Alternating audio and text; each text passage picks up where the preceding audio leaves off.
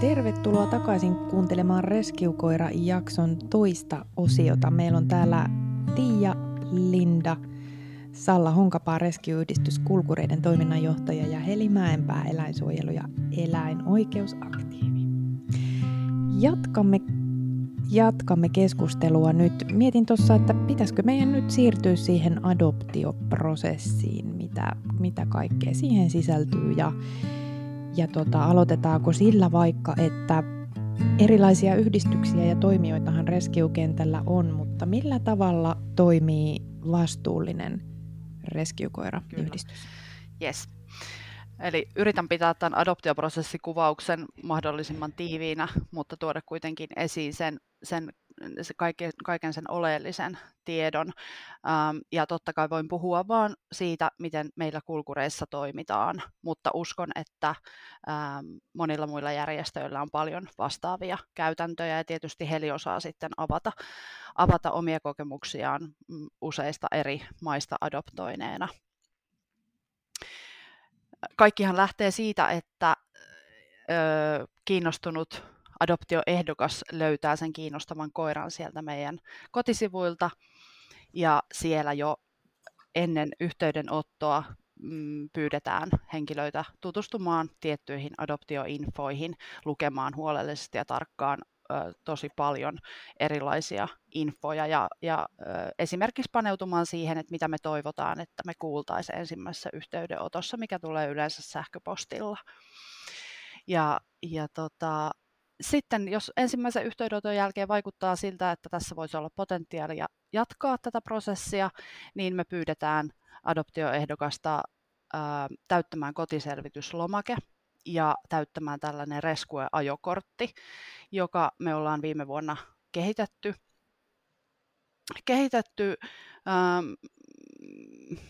mikä sana, sanan mukaisesti kartoittaa sitä osaamista ja, ja ymmärrystä ää, erilaisista koiriin ja etenkin rescue-koiriin liittyvistä ää, esimerkiksi käytösasioista. Näiden jälkeen taas käydään läpi niitä lomakkeiden vastauksia ja, ja arvioidaan, että onko tässä potentiaalia jatkaa. Ja sen jälkeen, jos on, niin mm, sovitaan ensimmäinen videohaastattelu. Ja jokaisella meidän adoptio-ohjelman koiralla on oma yhteyshenkilö, joka hoitaa sen kyseisen koiran asioita. Ja hän sitten haastattelee tämän adoptioehdokkaan tai perheen.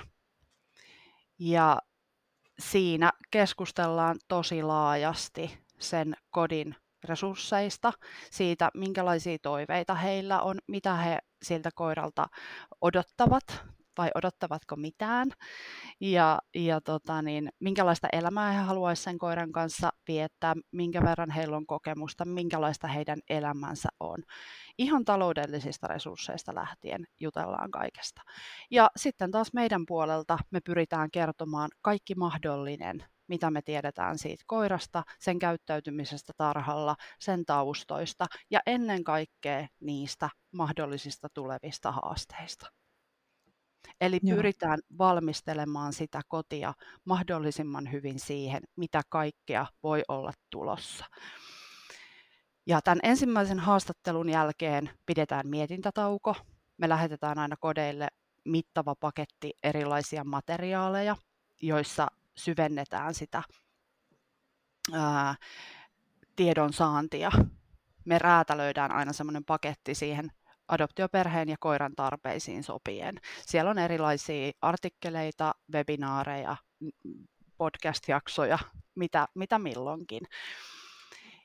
Ja lisäksi, jos kyseessä on lapsiperhe, jos perheessä on alle 12-vuotiaita lapsia, niin sitten meillä on erikseen semmoinen lapsiperhetyöryhmä, jonka jäsenillä on erityisesti kokemusta reskuekoiran ja lasten yhteiselosta.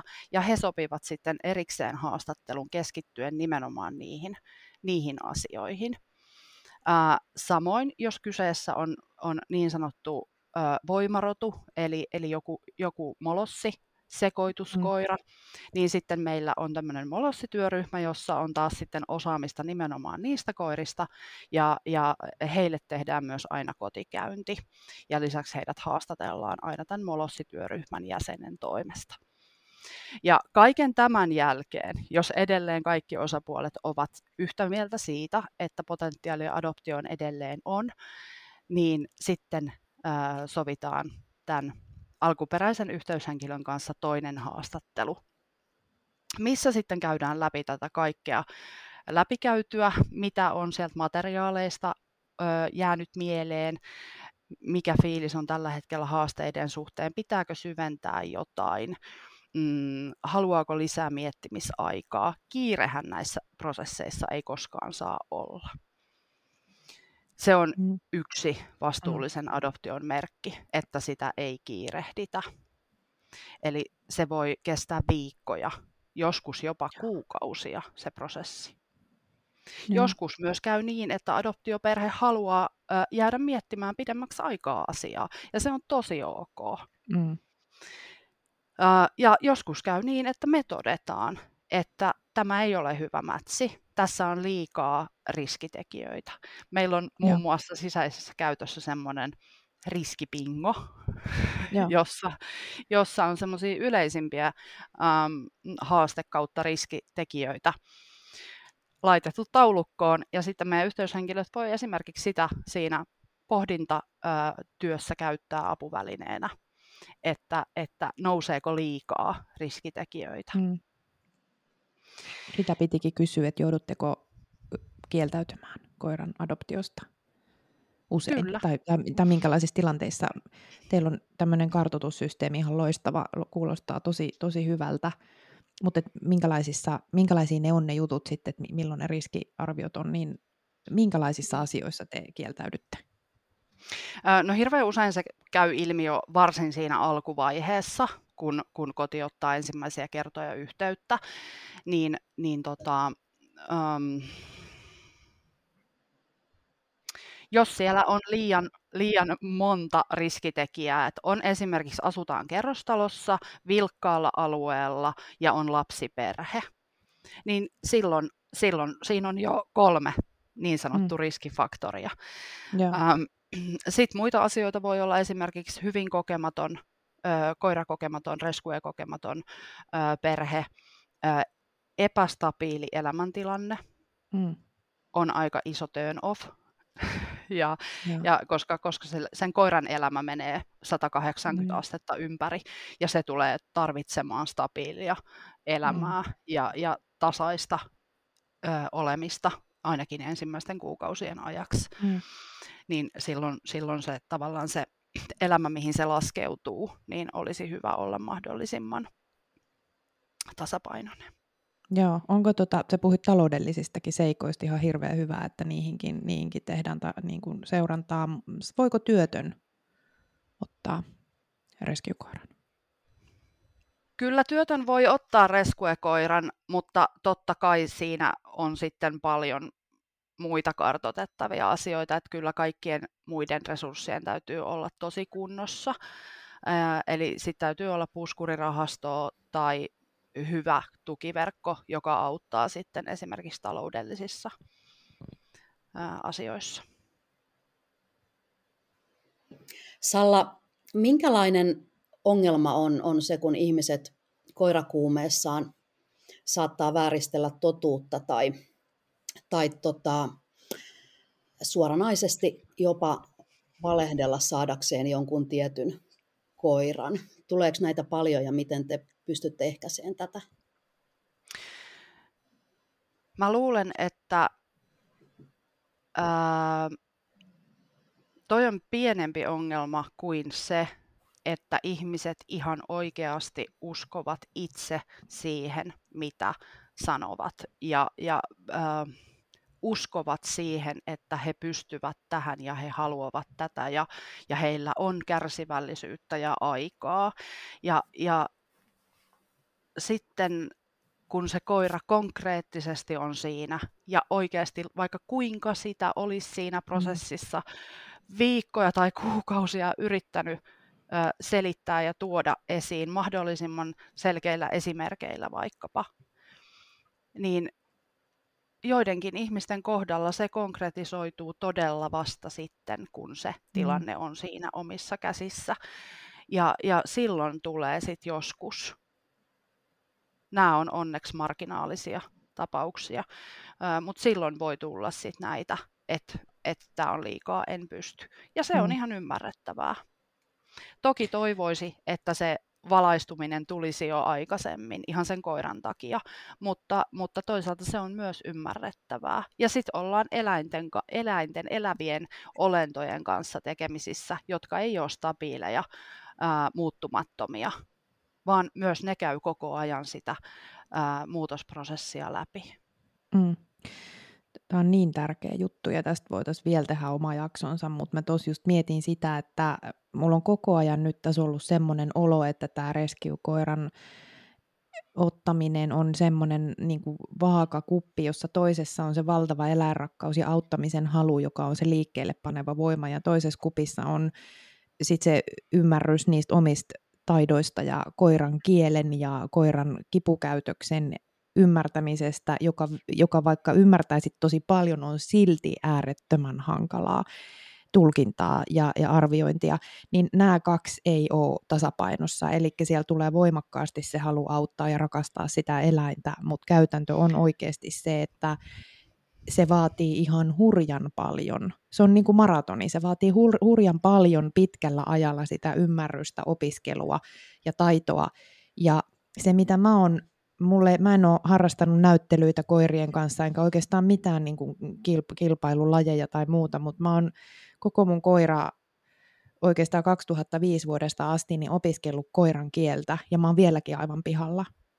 Ja mun koirilla ei nyt sellaista niin kuin, ehkä semmoisia isompia käytösjuttuja ole, yhtä resurssiagregoiraa lukuun ottamatta, mutta kun se on siltikin hankalaa ja va- aikaa vaativaa, mä oon välillä tosi paljon epämukavuusalueella ja musta tuntuu, että mä en niin kuin ymmärrä, mitä ne haluaa sanoa mulle, mä arvioin sitä kipukäytöstä ja muut koko aika, niin vielä sitten, että se on tämmöinen kuntoutettava yksilö, jolla on puutteellinen sosiaalistaminen ja muuta, niin se ei ole helppoa. Ja musta tuntuu, että ihmiset ei ihan oikeasti ymmärrä sitä. Ja sitten petytään siihen, siihen on, on niihin omiin odotuksiin. Että on niitäkin tarinoita, että on tosi kokeneet ja osaavat koira-ihmiset ottanut reskiukoiran ja ne on, joutunut, ne on niin kuin järkyttynyt siitä, että miten hankala sen koiran on niin kuin olla ja sopeutua. Ja se tulee niin kuin ihan puskista ja sitten ollaan aivan niin kuin sokissa, että en, en mä tiennyt, että on tämmöistä. Vaikka ne on ollut tosi valveutuneita. Eli se on semmoinen ihan oikea iso ongelma, että ihmiset ei ehkä ihan ymmärrä ja se tulee siltikin kaikista valmisteluista huolimatta yllätyksenä, niin kuin, niin kuin Salla sanoi. Mm. Niinpä. Ja, ja tämän puheenvuoron jälkeen onkin ehkä oikea hetki sanoa se, että mielestäni on tosi hyvä tilanne, kun esimerkiksi kulkureissa uudelleen sijoitusprosentti on noin kahdeksan luokkaa. Joo. Alle kymmenen. Joo. Eli, eli vaikka siellä ehdottomasti on haasteita. Harva koira on ihan täysin, täysin haasteeton, ettei olisi mm. niin kuin mitään. Mm. Niin, niin kyllähän ne on harvassa. Mm. Ö, avatko vielä sellaisen termin, mitä käytit, uudelleensijoitusprosentti? Meillä ei varmaan kaikki kuulijat tiedä, mitä se tarkoittaa. Totta, joo. Eli uudelleensijoitus tarkoittaa sitä, että meidän kautta adoptoitu koira ö, päätyy jossain vaiheessa etsimään uutta kotia. Ja silloin puhutaan uudelleen sijoituksesta. Ja toi on, toi on semmoinen, mikä, mikä on niin oikeastaan kaikkien yhdistysten painajainen, koska se sitoo sen lisäksi tietysti, että sekä koira että perhe joutuu kärsimään, se sitoo ihan älyttömän paljon resursseja sitten niiden uusien koirien niin kuin tuomisessa ja, ja kotiuttamisessa. Et ihan samalla tavalla sitten tälle uudelleen sijoitettavalle joudutaan etsiin ensin koti, kotihoitoja, ja se ei välttämättä olekaan sitten helppoa, varsinkin jos hänellä on ollut haasteita siinä mm. ensimmäisessä kodissa, ja sitten, sitten löytää sitten hänelle vielä sitten uusi koti, joka suostuisi kamppailemaan näiden haasteiden kanssa ja niin edespäin. Niin, ja sitten on myös aika kiinnostava ilmiö, josta ei myöskään varmaan hirveästi ole vielä Rescue-kentällä tai, tai eläinsuojelukentällä puhuttu. Se, että niin kuin Heli mainitsi tuolla ihan jakson ö, alkupuolella ö, niistä Viipurin haskeista, että kun ne on niin kuin kertaalleen käytettyjä, niin ne ei enää kelpaa paikallisille. Niin vähän on samaa vibaa myös Suomessa uudelleen sijoituskoirissa. Mm. Eli ei tarvii välttämättä olla sillä koiralla mitään merkittäviä, valtavia haasteita. Uudelleensijoituksiahan tapahtuu myös ihan perheen elämäntilanteen muutoksen tai kriisin ö, myötä, jolloin, jolloin sille koiralle yhdessä päädytään etsimään uutta kotia. Ö, siellä voi olla tosi valmiita kotikoiria, joilla, joilla ei ole mitään selkeää yhtä suurta yksittäistä haastavaa käyttäytymistä. Mutta herkästi siihen tulee vähän sellainen leima, että kun se ei ole kelvannut, se on reklamoitu koira. Mm. Meillä oli semmoinen reklamoitu koira-kampanja tässä uudelleen sijoituskoirien ympärillä hiljattain myös. Joo. Ja sitten pakko muuten sanoa nyt, kun näistä asenteista puhutaan, jos nyt joku kuuntelija, mm, tai ylipäätään jos kauhistellaan sitä, että miten ne siellä Romaniassa, eikö ne nyt taju ja muuta, niin kyllä mun on pakko myöntää, että edelleen mä kuulen ja törmään siihen asenteeseen, että esimerkiksi muroskoiraa ei haluta kastroida, koska sen käyttäytyminen saattaa muuttua passiiviseksi tai metsästyskoirilla, niin ei kato voi. Ja tätä on tämmöistä ajattelua, tätä on täälläkin että me ei olla mm. täysin vapaita Suomessa siitä. Toki meillä kehittyy valtavasti eläinkoulutustietoja ja taidot ja meillä meil on niinku siinä sitä osaamista hurjasti luojan kiitos, mutta täällä on hyvin, hyvin paljon vielä sellaista vääränlaista uskomusta, johtajuusteoriat ja muut, jotka ihan ehdottomasti on, on niinku saatava pois, pois tuolta eläin, eläinmaailmasta. Eli, eli näiden aseiden, asenteiden ja väärien uskomusten kanssa tehdään kyllä niinku töitä täälläkin. Kyllä. Ja, ja sitten myöskin niin kun, ää, mä ajattelen myös, että yksi vastuullisen yhdistyksen toiminnan merkki on se, että myös aina pyritään kaikissa tilanteissa kääntämään sitä peiliä itseen ja katsoa, että onko jotain, mitä me voidaan tästä oppia, onko jotain, mitä me voidaan vielä tehdä paremmin, onko jotain, mitä me voidaan kehittää. Nyt esimerkiksi, kun puhuttiin just tässä uudelleensijoituskoirista, niin, niin meillä on tulossa ihan kohta taas yksi uudistus, eli kaikille uudelleen sijoitettaville koirille räätälöidään ähm, kulukorvaukseen sisällytettäväksi kouluttajan konsultaatio, eli ammattikouluttaja tulee automaattisesti mukaan, kun adoptoi uudelleen sijoitettavan koiran. Ihan superhyvä. Hieno, on. hieno uudistus. Tosi hyvä. Ja ollaan saatu siihen yli kymmenen niin kuin kouluttajaa mukaan tähän yhteistyöhön, että ihan mahtavaa. On. Siis, toki, täs... Ka- kaikilla kauheasti asiaa, ymmärrän. Mutta tokihan niin tässä pitää taas muistuttaa, että, että noin niin tietynlaiset haasteet eivät rajoitu kuitenkaan missään nimessä pelkästään rescue-koiriin. Ei, ei. Että, että nyt, nyt tämä niin kuin, me kaikki tiedetään, niin kuin esimerkiksi korona, koronakoira – koronakoirien yleistymisen ja heistä luopumisen ihan täydellisten kotikoirienkin, mutta varsinkin nyt on, nyt on paljon esyillä nuoria, isoja, riehakkaita koiria, joita ei olla osattu kouluttaa. Heissä ei ole mitään vikaa, mm. mutta heidän kanssaan ei pärjätä. Siinä on takana ihan nämä samat syyt. Että mm. ollaan arvioitu oma ajankäyttö, kärsivällisyys ja ihan taidot ja jaksaminen liian korkeiksi. Siis kyllä, mulla on mun uusperheessä ihan täydellinen esimerkki tästä. Eli, eli mun miehellä on kaksi ja puolivuotias kotimainen kodinvaihtaja, jossa on haastavia rotuja ja, ja otettu koronan aikaa ja, ja sitten sen kanssa ei ole, ole pärjätty ja siitä on kasvanut riahakas, iso, voimakas, nuorukainen. Nyt menee maalla hienosti ja hän on hieno koira, mutta tota niin, malliesimerkki. Joo, ja mulla on, tai tunnen tällaisia perheitä, jotka on siis ottanut koiran ennen kuin heille on tullut lapsia. Ja siis hyvin on mm. koulutettu ja ei ole niin ollut mitään ongelmaa. Ja ei ole siis rescue-koirista kyse, vaan ihan niin kuin suomalaisilta kasvattajilta otettuja koiria. Ja sitten siinä vaiheessa, kun on lapsi tai lapset syntynyt ja eletään sitä lapsiarkea ja, ja jos on siihen päälle vielä jotain oman jaksamisen kanssa ongelmia, niin ollaan sitten päädytty siihen, että sen koiran ei ole hyvä olla, että se ei saa niinku tarpeeksi huomioon ja sitten se on, on tota, mm, annettu pois jollekin ehkä sukulaiselle tai, tai myyty eteenpäin tai jotain tällaista, että ei sitä koskaan tiedä. Ja, mm. ja ei tässäkään ole mun mielestä niinku yhtään mitään väärää. Mun mielestä se on tosi hyvä, että tajutaan se oma tilanne ja sitten tehdään sille asialle jotain ja että se koirakin pääsee semmoiseen kotiin sitten, missä sillä on hyvä olla. Mm. No joo, toi on ihan totta ja näissäkin tilanteissa jotenkin mä toivoisin aina, että, että voisiko se lapsiperhe saada, kun se lapsihan kasvaa koko ajan ja usein se on se tietty vaihe, mikä on haastavaa. Esimerkiksi kun lapsi lähtee liikkeelle, nousee seisomaan, ottaa haparoivia askeleita, se voi olla koirasta tosi jännittävää vaikkapa. Niin, niin jotenkin ehkä se, että se lapsiperhe voisi saada tukea siihen, siihen tiettyyn vaiheeseen heitä voitaisiin auttaa ja kannatella sen koiran kanssa sen, sen tilanteen yli, jolloin se usein tasaantuu sitten, kun lapsi hieman kasvaa ja, ja se elämä taas asettuu uomiinsa. Siis toi on tosi hyvä pointti ja toi on kyllä ihan totta, että se olisi, se olisi hienoa, kun näin olisi. Mm.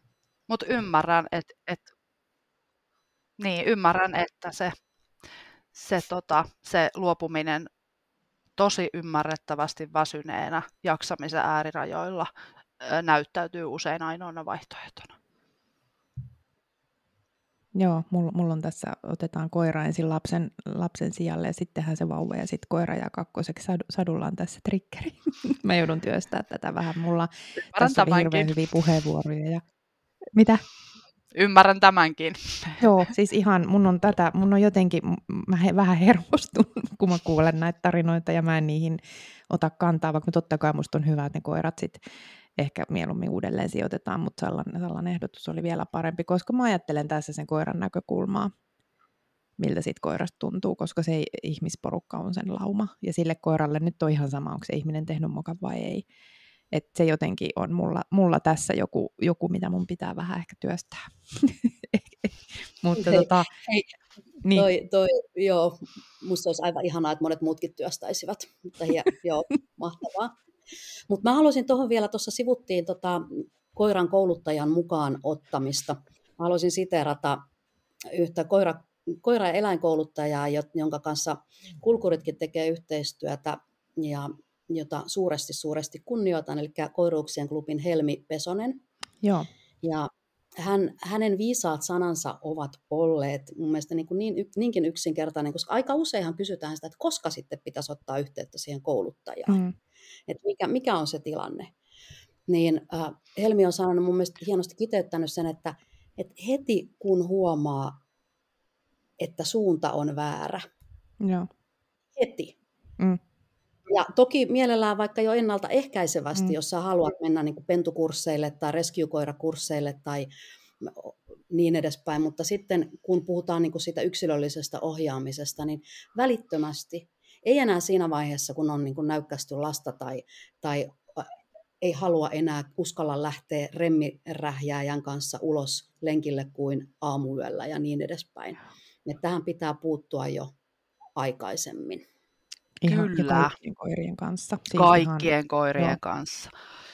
Ne ongelmakoirakurssit, mitä Helsingissä vedin, ja täällä sitten vedän sosiaalistamiskurssia maaseudun koirat, kun vähän harvemmin muita koiria kohtaan, niin kyllä mä, kyllä mä sanoisin, että kun ongelmiin lähdetään hakemaan apua, niin, niin, niin olisi pitänyt lähteä liikkeelle jo paljon aikaisemmin, että tullaan siinä vaiheessa, kun tilanne on jo todella vakava ja, ja niin kuin vaikea, ja niitä on niin hankala lähteä purkamaan. Et mieluummin vaikka kävisi ennaltaehkäisevästi, kun on mm. koiraa perheeseen suunnittelemassa, niin, niin opettelisi sen, sen kielen ja ne, miten opetetaan ja minkä, minkälaiset asiat. Ja sitten sekin, että kun sillä on hirveästi väliä, miten sä ihmisenä reagoit, me ihmiset ollaan hirveän erilaisia, niin jonkun koiran kohdalla joku tietty käytös, vaikka se meistä tuntuu neutraalilta, saattaa pahentaa pahentaa jotain, eli myös ymmärtää se, miten oma elekieli ja oma käyttäytyminen niin kuin siihen koiraan vaikuttaa ja niiden harjoittaminen, että mulla on ollut itsellä siinä, siinä kova työ ja siinä on vielä pitkä, pitkä matka ymmärtää näitä, eli mä oon aina, multa jonkin verran kysytään Instagramissa neuvoa, neuvoa näiden koirien käytös, käytöshaasteiden kanssa ja mä oon kyllä pikkujuttuja voi neuvoa etänä, mutta lähtökohtaisesti sanon, että koska en tunne sinua kunnolla, enkä koiraa, enkä näe videoita, enkä muuta, niin en voi ottaa kantaa perusjuttuihin ja aina ohjaan sitten koiran ammattilaiskoiran kouluttajan pakeille. Ja näistähän on Suomen eläinkoulutussivustolla hyvä listaus, jotka kouluttaa koiria ja opettaa niitä eettisesti ja koiralähtöisesti sieltä kannattaa, jos nyt semmoinen tilanne jollain on, niin reippaasti ottaa yhteyttä. Joo, ja tämä on siis myös tosi ajankohtainen aihe, että itse asiassa mulla on niin työn alla juuri artikkeli siitä, että, että milloin meille kouluttaja, että saataisiin vähennettyä, kun edelleen on jollain lailla semmoista stigmaa olemassa, että ollaan jollain lailla epäonnistuttu, jos pitää turvautua kouluttajaan. Kun, kun nimenomaan niin kuin, se tulisi nähdä semmoisena niin tukena ja työkaluna siihen yhteiseen matkaan. Ja, ja mitä aiemmin, niin sen parempi. Että ää, mulle kun kotiutui pari vuotta sitten tämä mun tuorein hyvin arka tulokas, niin vaikka mä oon 18 vuotta ollut reskuekoirien kanssa tekemisissä, niin otin kouluttajan tueksi siihen mm. ja sain häneltä tosi ihania vinkkejä ja ennen kaikkea sitä henkistä tukea, että hei, te menette oikeaan suuntaan, näet tämä edistys ja niin edelleen. Kyllä.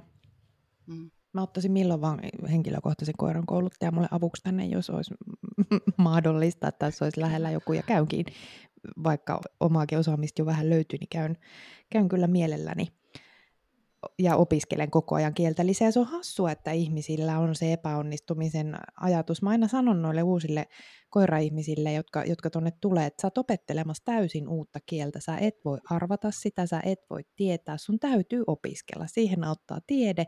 Ja se, se että sä et osaa nyt, niin ei tarkoita sitä, ettetkö sä oppisi, mutta se, että älä tee tulkintoja. Että jos sulla tulee ruotsi kieltä puhuva ihminen sun kotiin, niin sä et voi arvailla, mitä se puhuu. Ele mm. kieltä jotain. Mm. Mutta se, että sun on opelteltava ne sanat ja se, se, se kielimaailma ja se muu. Ja koirassa sama. Vielä, että on kyse vielä eri lajista. Kyllä. Niinpä.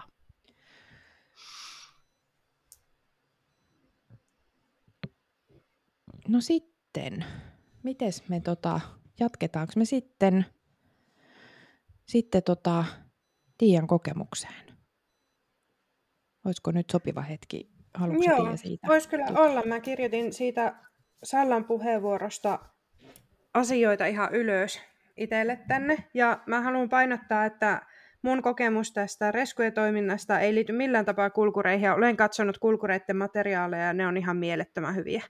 Elikkä, eli ei, ei tosiaan, mun negatiivinen kokemukseni rescue-toiminnasta ei liity kulkureihin. Ja eikä itse asiassa mihinkään muuhunkaan näistä yhdistyksistä, mitä tässä on mainittu.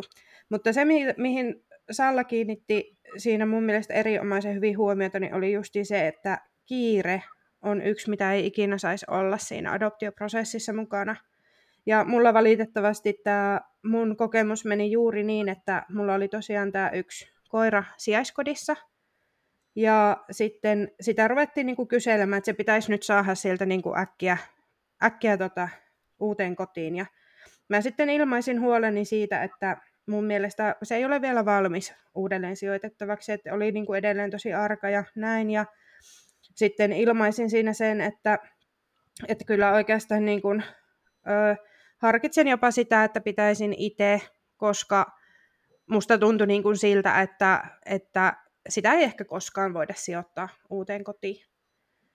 Ja sitten siinä tulikin semmoinen, semmoinen juttu, että se jäi vähän niin kuin ilmaan, se asia, mutta sitten ihan vähän aikaa sen jälkeen aloin kohtaamaan ihan siis todella tämmöistä niin kuin aggressiivista viestintää sieltä suunnalta sen suhteen, että, että nyt se on maksettava se koira, jos sä aiot sen pitää ja, tai, tai he hakee sen koiran pois. Ja se meni jotenkin tosi, niin kuin, tosi inhottavaksi, siis siitä jäi niin kuin tosi, tosi huono fiilis. Ja sitten vielä silloin samaan aikaan seurasin samaisen yhdistyksen uusien, uusien kotien siellä ryhmässä keskustelua siitä, kun siellä ihan todella pahasti maalitettiin, kiusattiin ja haukuttiin semmoista ihmistä, joka oli päätynyt siihen, että oli joutunut viemään sen koiran siis tämän adoptoimansa koiran lopetettavaksi eläinsuojelullisista syistä.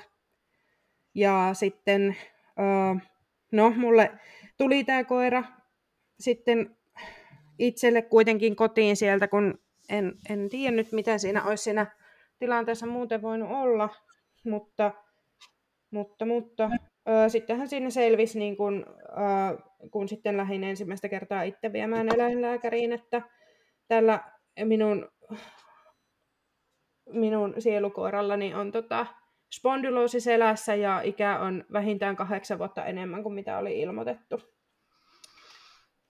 Ja sitten tässä vielä samaan aikaan ihan mun lähipiirissä oli hyvin samankaltainen kokemus siitä ö, samaisesta yhdistyksestä adoptoidusta huomattavasti suuremmasta koirasta, että ö, siltä löytyi myöskin tämä spondyloosi sieltä selästä, eli se on semmoinen selkärangan, sanoisinko rappeuma, vaurioituma, miten sen nyt sanoisi kansankielellä.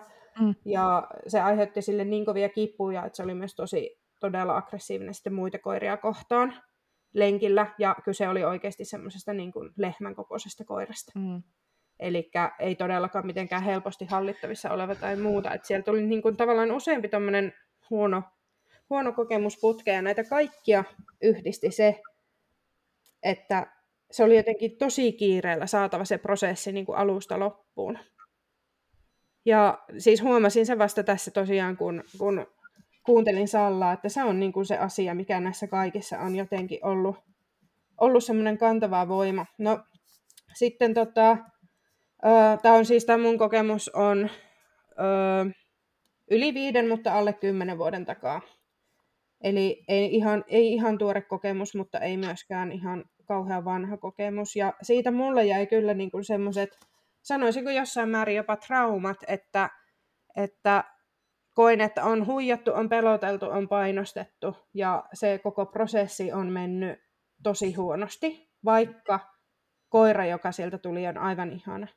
Mm. Että mm. Mm, tämmöistäkin voi olla, että mä ehkä haluaisin sen, minkä mä haluaisin, että ihmiset tekis äh, silloin, kun harkitsevat reskueta, niin se, että tsekkaisi sen yhdistyksen taustat ja oikeasti niin kuin kattoisi, vaikka nyt sitten kulkureista niin kuin mallia, että noin tuon prosessin pitäisi mennä, että meneekö se tässä kyseisessä yhdistyksessä näin.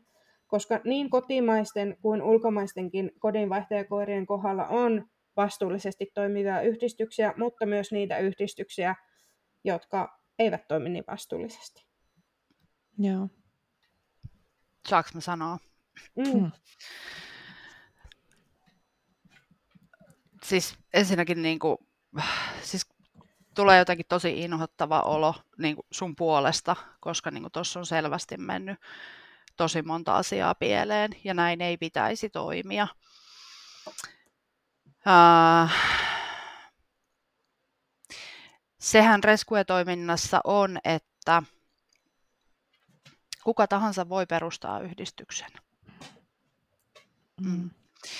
Ja oikeastaan mitä Tiia tuossa sanoi, niin se on ainoa ohje, että perehtyy ja paneutuu siihen yhdistykseen, siihen kokonaisvaltaiseen toimintaan, ää, yhteyshenkilöihin, niihin oikeisiin ihmisiin sen toiminnan takana, yhdistyksen kommunikointiin ja viestintään.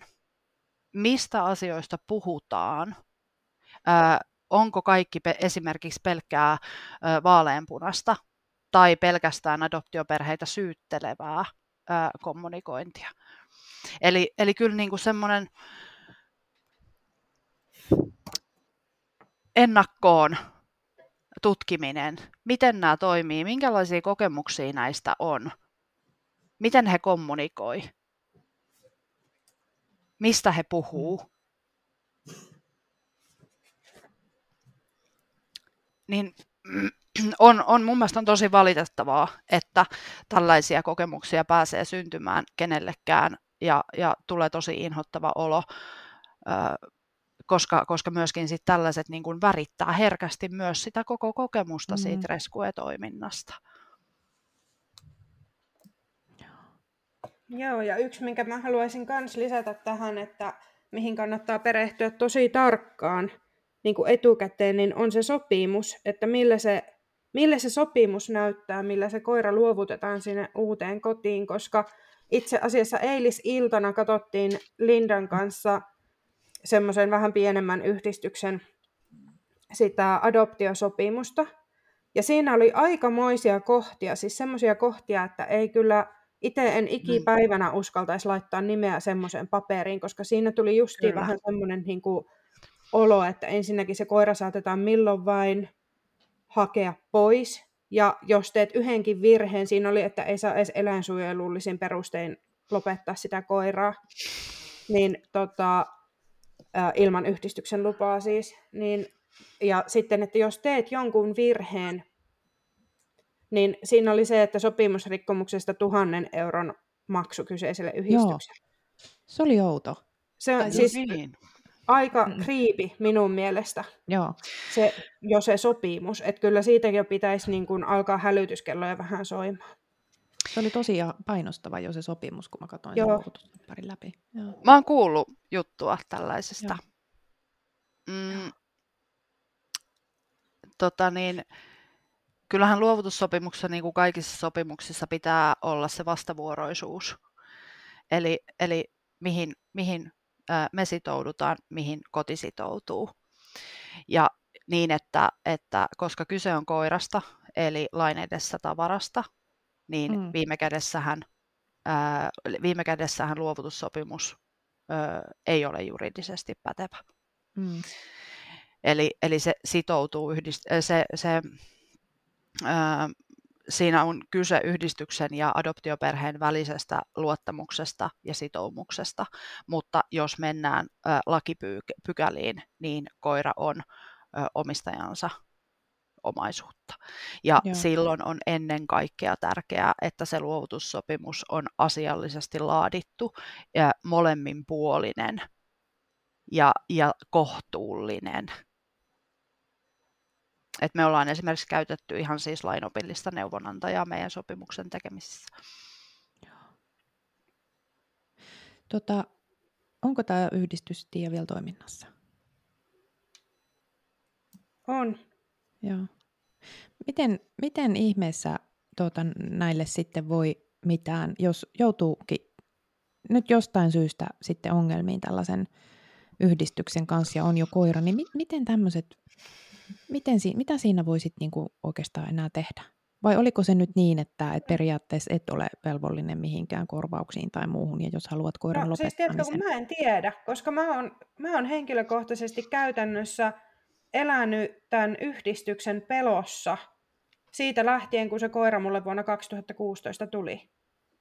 Että okay. tavallaan niin kuin se, että on koko ajan, mikä on aika hurjaa, jos oikeasti ajattelee, kyse on mun perheenjäsenestä.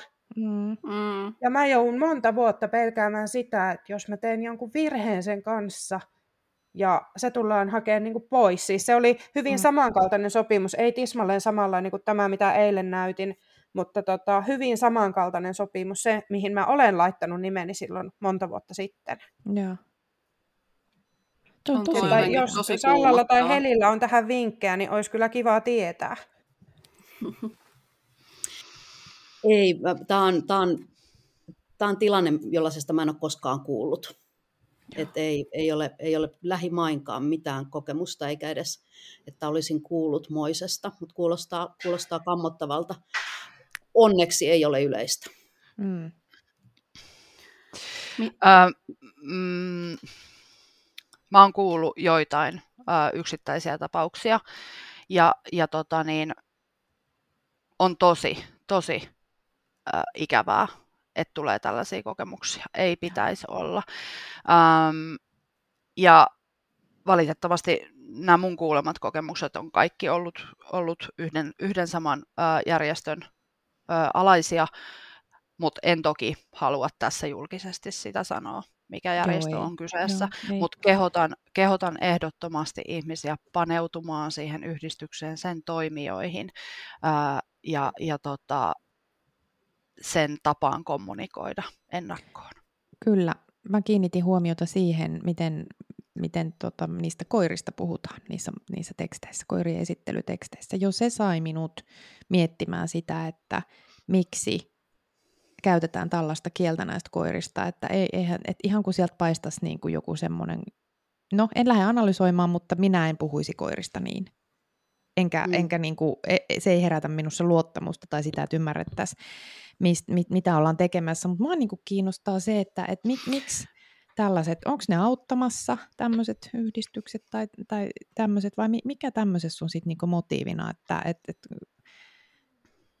kyllähän siis jos haluat auttaa eläintä ja sitten eläin on sairas, niin kyllähän se täytyy saada lopettaa se eläin, jos se on niin sairas, että se ei, se ei pärjää tai mä ihan niin kuin tämmöisten tapausten kohdalla aivan kysymysmerkkinä.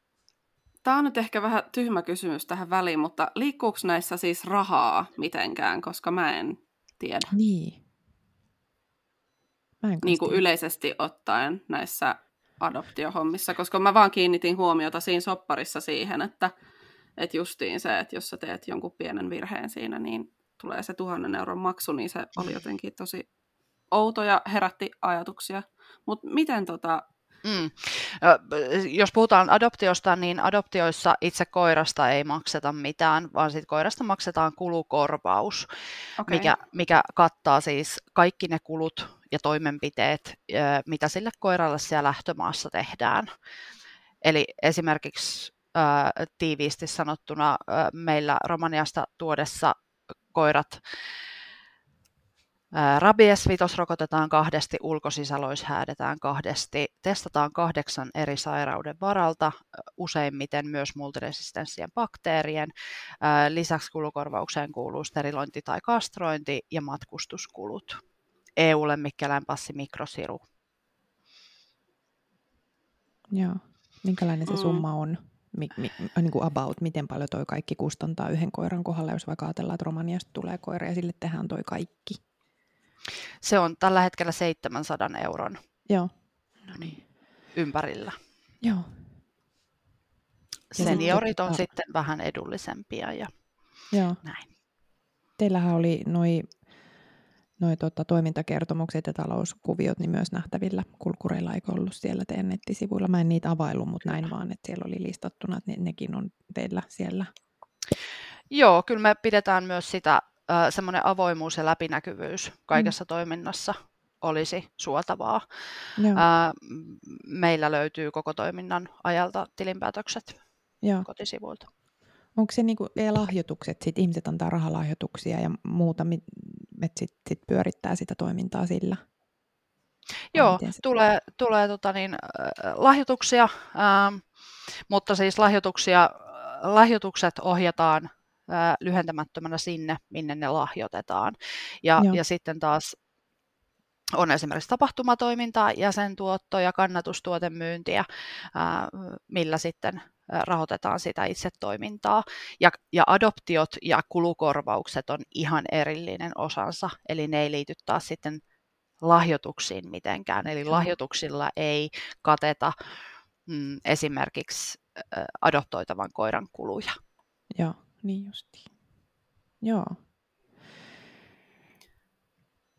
Tota, kun tämä nyt selkeästi herättää paljon semmoista niin kuin aiheetonta kritiikkiä tää, tai äh, kohtaatte paljon aiheetonta kritiikkiä tämän niin kuin rescue-koiratoiminnan kanssa, niin no Tiiahan nosti tuossa nyt esille tosi tärkeän niin kuin, näkökulman tähän, mutta onko sitten jotain muita tämmöisiä, niin kuin, mitkä on teidän mielestä tavallaan niin kuin aiheellisia huolia tai aiheellista kritiikkiä, mistä te haluaisitte puhua?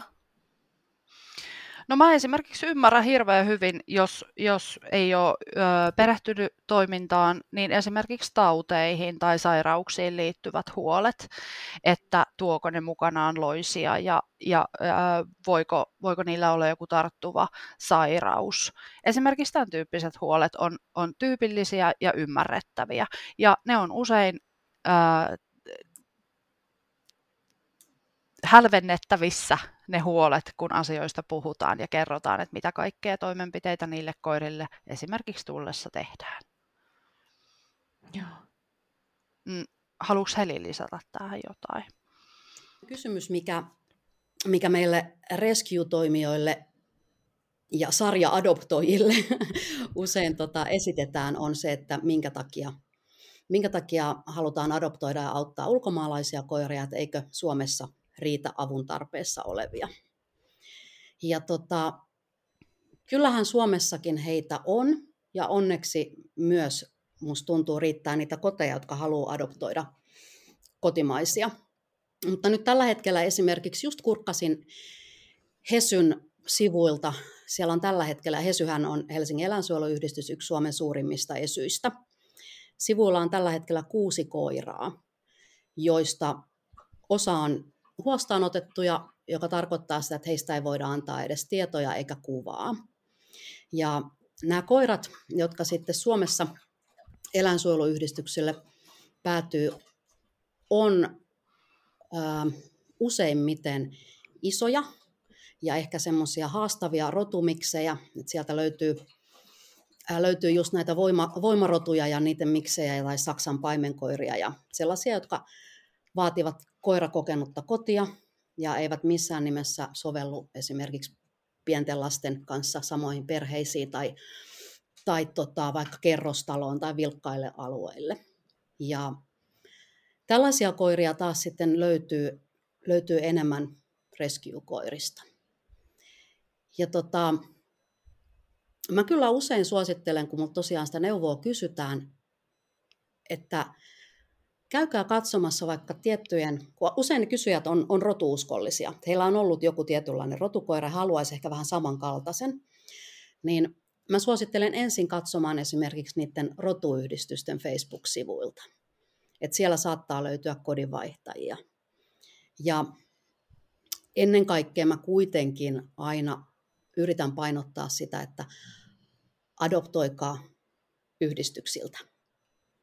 Yhdistykset on ammattilaisia löytämään, kun mätsäämään oikein kodin ja oikein koiran. Et mä en lähtisi siihen, siihen viidakkoon sitten kuitenkaan, että, että adoptoidaan yksityisiltä tai, tai tota Facebookin kodinvaihtajat sivustoilta ja niin edespäin. Et siellä saattaa tulla pettymyksiä puolin ja toisin. Ja ihan kaikilla koiran luovuttajilla tai koiran sieltä hankkijoilla ei ole välttämättä puhtaat ja ohot pussissaan. Mm. Kun taas vastuulliset yhdistykset ajaa aina ensisijaisesti koiran etua ja sitten kodin etua. Et toi myös tuo Tiian kokemus on, karmaseva kokemus on, on onneksi, onneksi poikkeus, mutta tota, mä uskon, että tuolla villeillä markkinoilla sitä saattaa tapahtua enemmänkin, mm. että, että koira ei ole ehkä sitä, mitä, mitä niin kuin ollaan mainostettu. Ja tässä mä voin vielä itse sanoa, että mä, mulla on itselläni kaksi suomalaista koiraa myöskin. Ja tota, toinen heistä oli juurikin tällainen eroahdistuskoira, jolla oli myös ahmimishäiriö. Hän oli voimakkaasti liikalihava ja se, mikä siinä oli surullista, oli, että hän oli 12-vuotias ja hänestä haluttiin luopua mm. sitten. Mm. Ehkä niin kuin sanottiin ajankäytöllisistä syistä, mutta sitten selvisi kuitenkin, että siellä oli ollut taustalla muut, muut syyt, niin ehkä tällä haluan sanoa sitä, että, että ne kotimaiset kodinvaihtajat ei ole missään nimessä ongelmattomampia useinkaan mm. kuin esimerkiksi reskikoirat. Ja mä haluaisin myös kommentoida, että tuota, yhdistystoiminta on ehdottomasti Helin kanssa samaa mieltä siitä, että aina kannattaa ennemmin adoptoida tai tarjota kodinvaihtajalle kotiyhdistykseltä eikä yksityiseltä. Ja halusin vähän vielä avata sitä, että minkä takia näitä huostaanottotapauksia, öö, niille etsitään kotia ilman kuvaa ja ilman niitä tietoja. Mä oon ollut itse pyörittämässä sitä toimintaa aika monta vuotta Keski-Suomessa. Ja siis se johtuu siitä, että siinä pyritään suojelemaan sen tulevan omistajan henkeä ja terveyttä. Eli silloin kun on huostaanottotapaus, niin siellä usein on aika moista ongelmaa taustalla. Ja silloin voi olla jopa vaarallista se, että, että esimerkiksi se edellinen omistaja pystyisi jäljittämään sen ö, huostaan otetun lemmikkinsä sinne uuteen kotiin. Ja äh, näitä tietoja kuitenkin annetaan sitten niille äh, henkilöille, jotka on niistä eläimistä oikeasti kiinnostuneita ja menee sinne niin kuin katsomaan asti niitä, mutta ei tietenkään voida kertoa ihan tasan tarkkaan, että mitä sen koiran historiassa on. Et mulla on itselläni toinen, toinen koira on juuri tämmöinen niin kodinvaihtaja, joka, jonka huostaanotto uutisoitiin silloin niin laajasti mediassa, että, että sitä koiraa niin se tuli mulle ihan täysin pöydän alta. Siis sillä tavalla, että ei missään ilmoitettu yhtään mitään siitä koirasta. Ja se on nyt mulla loppuelämän kodissa ja sillä selvä. Mutta se, että, että äh, olen myös nähnyt semmoisen tapauksen, että yksi henkilö, jota oli kyllä varoitettu tämmöisestä, että ei kannata kauheasti, kauheasti julkisesti jakaa kuvia tämmöisestä entisestä huostaanottokoirasta, niin laittoi kuitenkin sitten roturyhmään. Niin äh, kuvan siitä koirasta ja sitten tämä edellinen omistaja sitten otti, otti häneen yhteyttä. Mutta se, että tavallaan se yksi, mikä on mulla ehkä ollut semmoinen, mm, että Suomessa siis tämmöiset niin kuin eläinsuojeluyhdistykset, mutta tämä pätee ihan samalla siis rescue-yhdistyksiin, olipa kyse kumpi vaan, niin jos ne on vastuullisia, niin kyllähän ne kertoo siellä sivuilla myöskin sen koiran ongelmista. Että sit mä oon nähnyt ehkä pikkusen ongelmallisena sen, että että sitten tavallaan joku saattaa päätyä reskuen sillä perusteella, että, että kotimaisesta kodinvaihtajasta ää, kerrotaan, että sillä on semmoista ja tämmöistä ongelmaa, ja sitten välttämättä siitä reskuesta ei kerrota. Mutta sehän on kanssa yhdistyksestä kiinni, ja luulenpa, että tänä päivänä sekin on niin kuin vähemmistössä ne yhdistykset, jotka ei kerro sen koiran ongelmista niin kuin etukäteen, niin kuin tässä nyt on useampaan kertaan jo tullut esille. Että tässä jälleen kerran se ö, koiran etsijän vastuuttaminen siinä, että tsekkaa ne taustat sen yhdistyksen taustalla, että millainen meininki siellä on ja millainen tapa hoitaa asioita. Tosi, tosi hyvä täsmennys toi, noi huostaanottokeissit just, koska tota, iso, iso osa niitä noista suomalaisista kodinetsijöistä on juuri, juuri noita. Mä juttelin myös tuon Salon seudun Esyn kanssa, kyselin, kyselin heidän tilanteestaan, niin heillä on tällä hetkellä kaksi koiraa. He on niin semmoinen keskisuuri yhdistys, eli aika iso Suomen mitta, mittapuussa. Niin heillä on tällä hetkellä kaksi koiraa kotia etsivissä, ja ne on just kumpikin huostaanotettuja. Joo, ja mua niin itteeni heräsi tässä myös sellainen niin kuin ajatus, minkä nyt sanon ihan ääneen, vaikka vähän mietin, että sanonko, mutta mut sanon muhun otetaan viikoittain yhteyttä Instagramissa semmoisen aiheen tiimoilta, että multa kysytään neuvoa, että mitä mä teen. Mun naapurissa on koira tarhassa tai narun päässä ja se ei koskaan pääse lenkille. Mitä mä teen? Ja sitten mä autan minkä voin. Ja mä voin sanoa, että tämä on aika yleistä. Ja mä olen huomannut tämän myös itse täällä maaseudulla asuessani, että tietyn tyyppisissä tilanteissa vanhemman väestön parissa esimerkiksi, niin ei ole täyttä ymmärrystä siitä, että millä tavalla koiraa tulisi virikkeistä ja lenkittää. Ja mä uskon, että koirien hyvinvointiongelma on niin kuin Suomessa tietyissä paikoissa niin kuin vaikeampi, mitä me edes ehkä tiedetään, kun se ei ole näkyvää, kun se on siellä ihmisten takapihoilla. Ja mä oon paljon viime aikoina kipuillut sen asian kanssa, että kun mäkin tiedän niitä paikkoja, missä mä, mä tiedän, että se koira ei pääse sieltä tarhasta pois. Ja nyt haluan korostaa sitä, että hyvin suunniteltu ja eläinlähtöinen ulkokoiratarha on myös niin kuin esim. meillä on käytössä, niin, niin sen voi hoitaa kahdella tavalla. Se voi hoitaa hyvin tai sitten se voi hoitaa huonosti.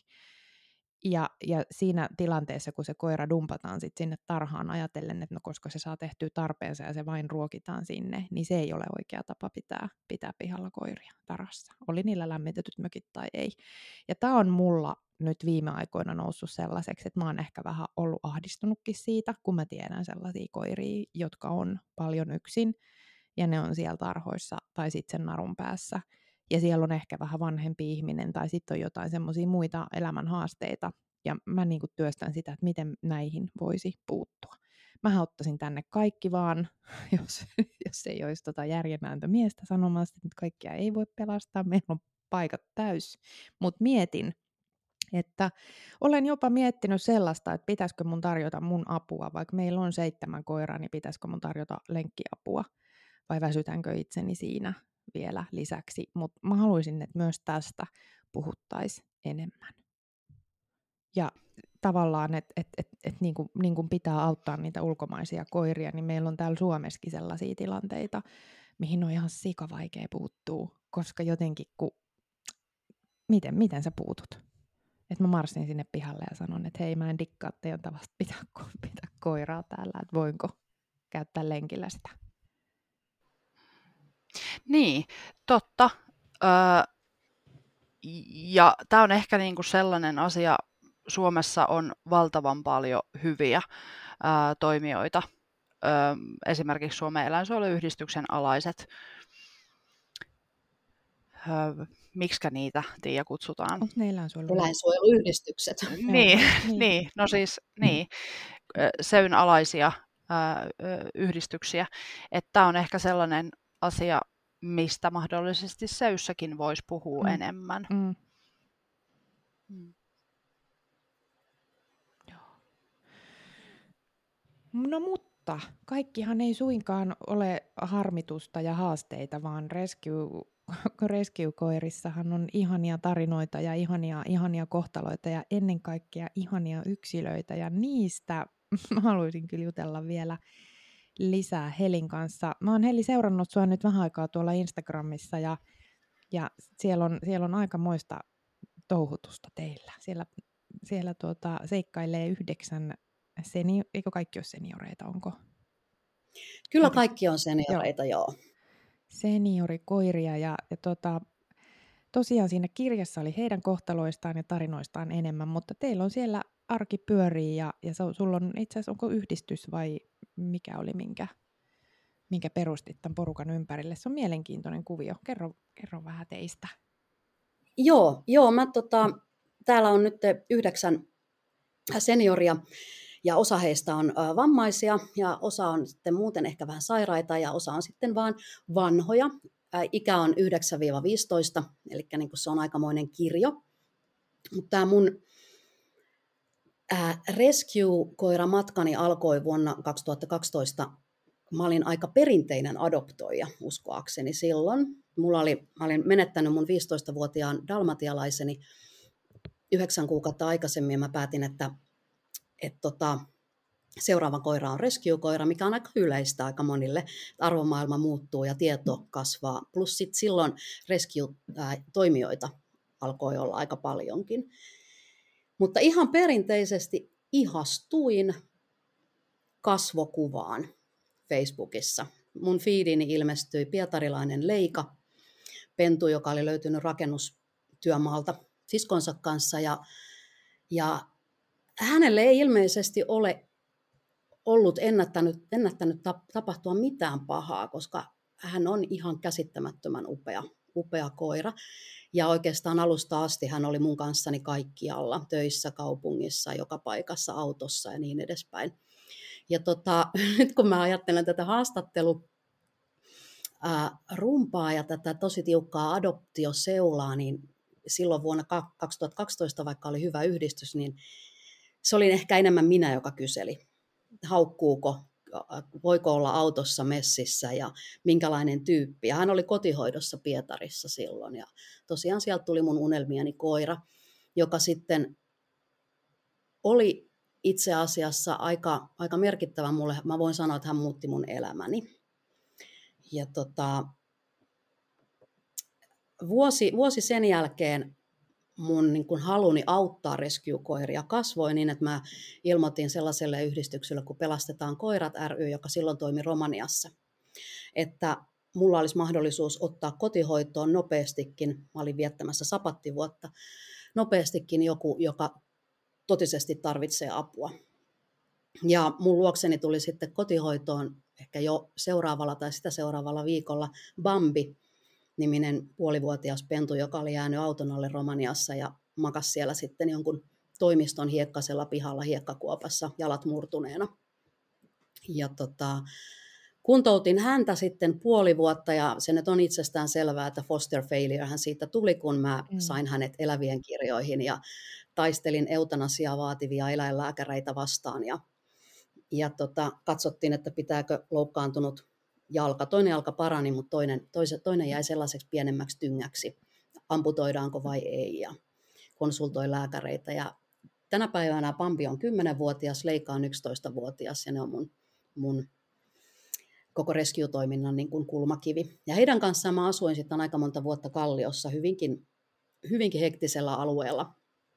Ja tota, samoihin aikoihin minussa heräsi semmoinen palava alu auttaa eläimiä muutenkin ja musta tuli vegaani ja, ja tota, eläinten oikeuksien puolesta puhuja. Ja, ja tota, sillä mä tarkoitan, tai sitä mä tarkoitan sillä, kun mä sanon, että leika muutti mun elämäni. Mm. Että mä heräsin siihen, että, Joo.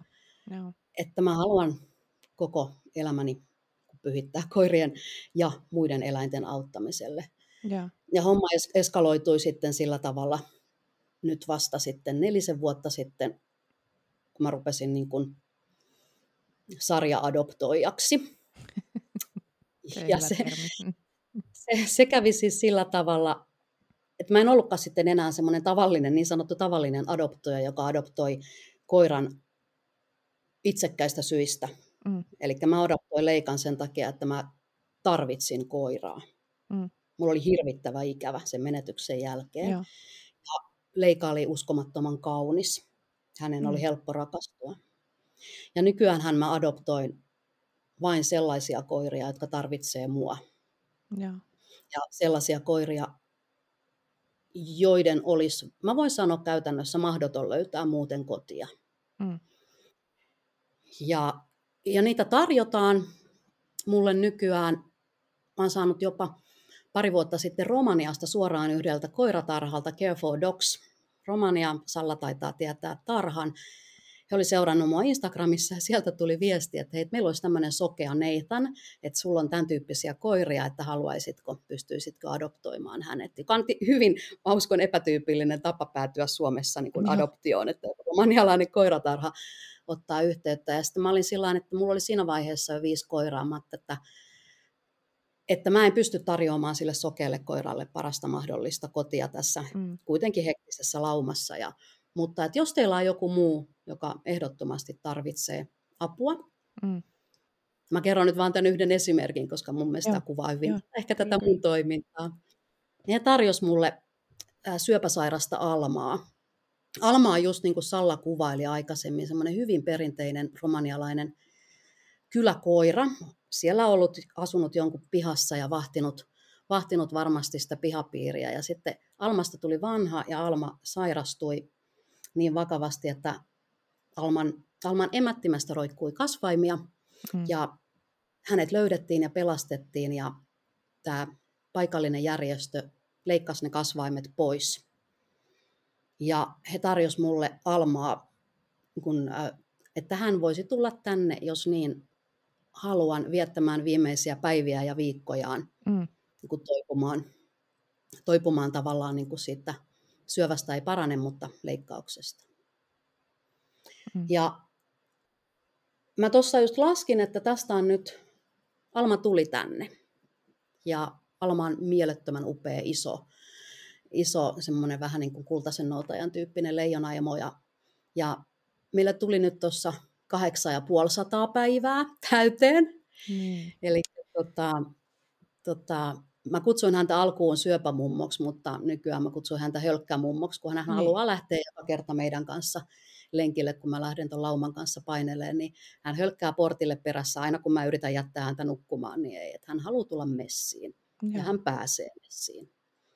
Tuossa ehkä niinku semmoinen esimerkki tuosta niinku mun, mun adoptiofilosofiasta, ja olisiko mulla ollut kahdeksan eri järjestöä tässä matkan varrella, jonka kanssa olen toiminut, ja ja alkuun mä kävin kaikkien kanssa tämän hyvin tiukan haastattelukierroksen. Mm. Viipurin koirilla on ihan vastaava kuin mitä, mitä, ja monilla muillakin kuin mitä Sallakuvasta kulkureilla on. Mutta äh, sitten mä varmasti oman kirjanikin kautta ja ehkä maineen kautta mut tunnetaan, niin se mun prosessi ei ole enää ehkä ihan niin tiukka, että multa kysytään joka kerta, että, että tiedänkö mitä on edessä tai onko niin. minulla varaa tähän. Niin.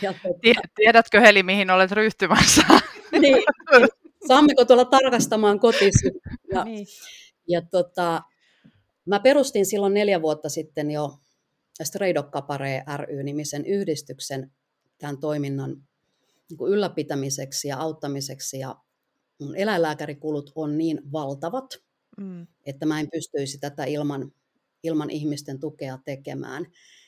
Ja siitä mä haluan vielä sanoa, että mä oon äärimmäisen kiitollinen, että on olemassa tosi paljon ihmisiä, jotka arvostaa sitä työtä, mitä mä teen, ja haluaisivat tehdä tätä itsekin. Mm, mm. Olisi upeata muuttaa maalle ja perustaa rescue-koirien vanhainkoti, eikö niin? Sehän mm. on niin kuin dream come true. Mutta koska he ei pysty tekemään sitä, he auttaa meitä. Ja, ja, ja tota, mä kerron hyvin avoimesti ja myös välillä jopa raadollisesti, niin kuin esimerkiksi mm. nyt lunan syöpähoidoista ja sen sivuoireista ja niin edespäin. Mä luulen, että, että se on, se on semmoinen, tai se on mun tapa tehdä eläinsuojelutyötä ja herättää empatiaa, joka toivottavasti leviää myös mm. muihin toislajisiin eläimiin kuin vaan Joo. koirarakkaisiin tai koiriin. Sä teet... Eli tota, mun mm. adoptiokokemukseni on valtavan positiivisia, vaikka Joo. tapaukset on usein hankalia. Ne on tosi, niin, ja sitten niin lisäky, mie, tai lisäkysymyksiä sata heräsi. Mä yritän nyt saada muotoiltua sen ekan sieltä ulos, eli kun sä adoptoit vanhoja, monisairaita ja vähän ehkä vammautuneitakin koiria, niin, niin e, onko yleinen mielipide tai saatko palautetta siitä, että olisi parempi, että nämä koirat lopetettaisiin? Sä sanoit tuossa, että eläinlääkärit oli tämän, tämän jalka, jalkavamma Pennun kanssa sitä mieltä, sä taistelit sitä vastaan.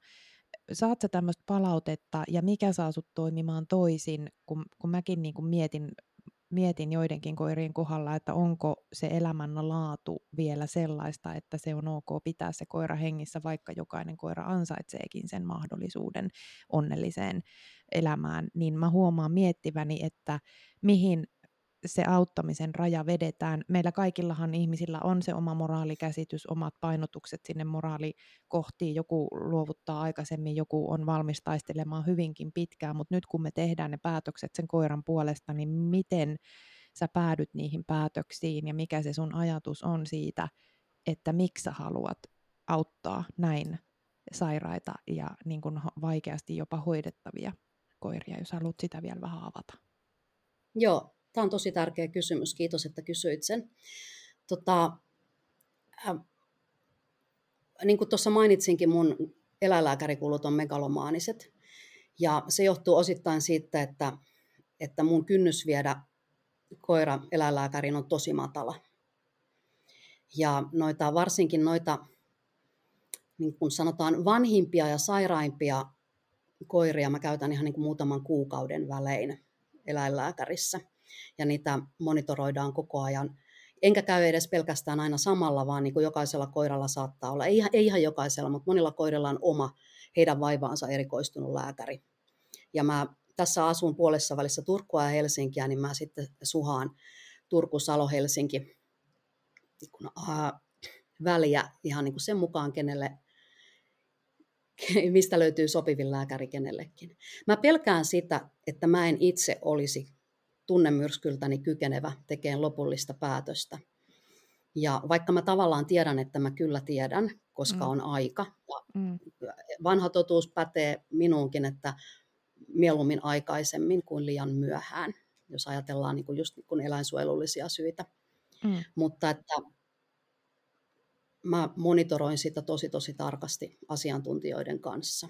Yeah. Mä olen asiantuntija mun omissa, omissa koirissani, mutta en välttämättä terveydentilassa kuitenkaan. Ja toi sun toinen kysymys, että saanko mä paljon palautetta, tosi vähän suoraan. Ja. Ihan, ihan mun, mun vanhalla haskitarhalta pelastamallani Mortti pojalla oli semmoinen kamala sairaus kuin vestibulaarisyndrooma, jolloin, jolloin hän meni tosi heikkoon kuntoon ja mä raportoin siitäkin avoimesti, niin kuin kaikesta. Niin silloin tuli kaksi kaksi mun niin kun silloisesta ehkä noin kuudesta tuhannesta seuraajasta laittoi viestin, että olisiko jo aika. Joo. Joo. Mutta sitten kun musta on ollut mediassa juttuja, mä menen tyhmyyttäni aina silloin tällöin sitten yleisille kommentointipalstoille lukemaan, mitä siellä kirjoitetaan, niin siellähän on kyllä sitten todella törkeää, että me tiedetään mitä on somekeskustelu, mutta se on niin kuin kaikki joo. rakit piikille ja mm. tyyppi kiillottaa omaa sädekehäänsä ja, mm. ja niin edespäin. Et se, se on sitten siellä, siellä puolella on ikävämpää kommentointia, mutta mun mielestä sielläkin, jos katsoo katsoo vaikka niin kuin sanotaan Maikkarin uutisten kommenttikenttää tai Facebook-kommentteja, niin 80-90 prosenttisesti on kannustavaa. Joo, joo. Toi on jännä, miksi se herättää, kun mä mietin tota itse niin kuin Lunan kohdalla, joka on siis, mä oon seurannut häntä, hänen siitä mahalaukun kiertymästä asti, koska se on mun suurin pelko, että noille meidän koirille se käy, niin mä oon siitä jotenkin niin kuin jäänyt seuraamaan, niin mä huomasin itsestäni sellaisen, piirteen tai semmoisen niin reaktion, että koska esimerkiksi kun hän hyppii sillä eteenpäin ja se ei ole koiralle se luontaisin tyyli liikkua, niin minussa aiheutuu epämukava olo. Ja sitten mulla tulee sen jälkeen se, että koska mulla on se epämukava olo itseni kanssa, niin mulla tulee se, että no ei, eikö, miksi ton nyt, pitäisikö se lopettaa ja muuta. Ja mä en oikeastaan mietikään enää siinä ainoastaan sitä koiraa ja sen, koska, koska siis enhän mä tunne sitä koiraa, mä näen sen vain sen videon tai sen kuvan, mutta mä yritänkin hoitaa sitä mun epämukavaa oloa liittyen siihen, että mä en halua nähdä sairaita ja kituvia koiria vaikka. Ja tämä on se, mitä mä nyt niin olen miettinyt tämän Rescue-jakson työstön aikana, että missä mulla menee se raja, miten mä sen kanssa, niin kuin, miten mä niin kuin teen työtä ja miksi, että jos musta tuntuu joku asialta pahalta niin kuin nähdä se, niin onko se kuitenkin mun tehtävä hoitaa se asia eikä purkaa sitä tavallaan sit niin kuin sitä pahaa oloa ulospäin.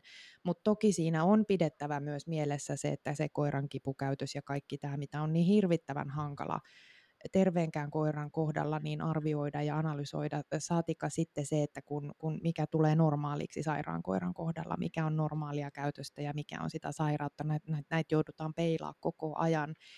Ja, ja yhden pentuen kasvattaneena, niin mä voin sanoa, että kun yksi pentu oli pakko neljän viikon ikäisenä, e, siis sairauden takia, sitten lopettaa, mä kolme yötä valvoin se koiranpentu, jota olin rakkaudella hoitanut ja emo on rakas ja siihen liittyy paljon tunteita, mutta kun mä sen paidan sisästä jouduin siskoni puhelun avustuksella ja miehen, miehen avustuksella antamaan pois lopetettavaksi, niin se on yksi riistävin tunne, mitä niin kuin mä oon koskaan kokenut mä olin tehnyt kaikkeni, että se pentu jäisi henkiin.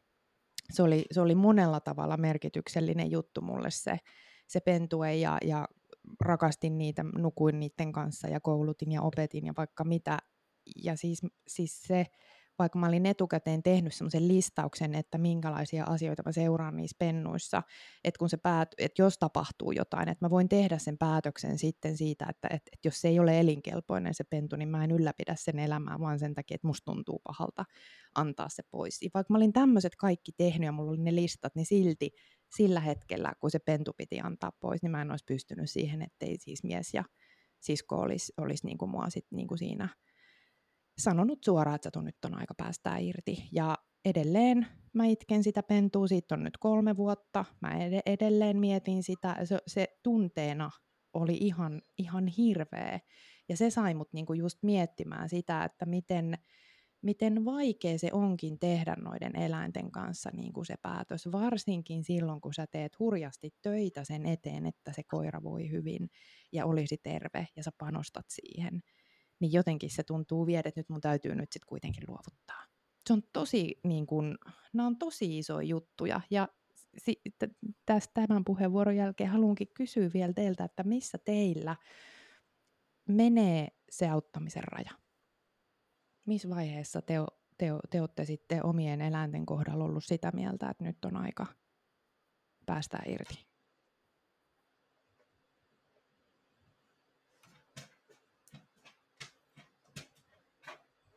Kaikki mä voin aloittaa. Joo. Mä, no. Siis mä en ole joutunut vielä ikinä, ei kun onpas. Kilpikonnia on joutunut lopettaa, mutta mut kilpikonnat on eri juttu, ne ei ole läheskään sama kuin koira. Mm. Siis tunnetasolla. Niin. Mutta tota, kyllä se, mulla menee se raja siinä, että, ää, että se koira oh, miten, mä, miten mä nyt sanon, onpa muuten vaikea yhtäkkiä, mä ajattelin, että on ihan selkeä. Mutta kyllä se menee mulla varmastikin siinä, että jos mun koira, esimerkiksi tämä pikkunen rupeaa kärsimään siitä spondyloosista niin paljon, että se ei pysty enää elämästä nauttimaan, niin kyllä, kyllä se raja menee siinä. Että jos mä joutuisin joka päivä lääkitsemään sen siihen kuntoon, että se pystyisi niin kuin, öö, elämään meidän kanssa, niin mulla se kyllä se raja menisi siinä. Mä tiedän, että se on ehkä matalalla jonkun mielestä, mutta, mutta mm, mä tunnen sen mun koiran.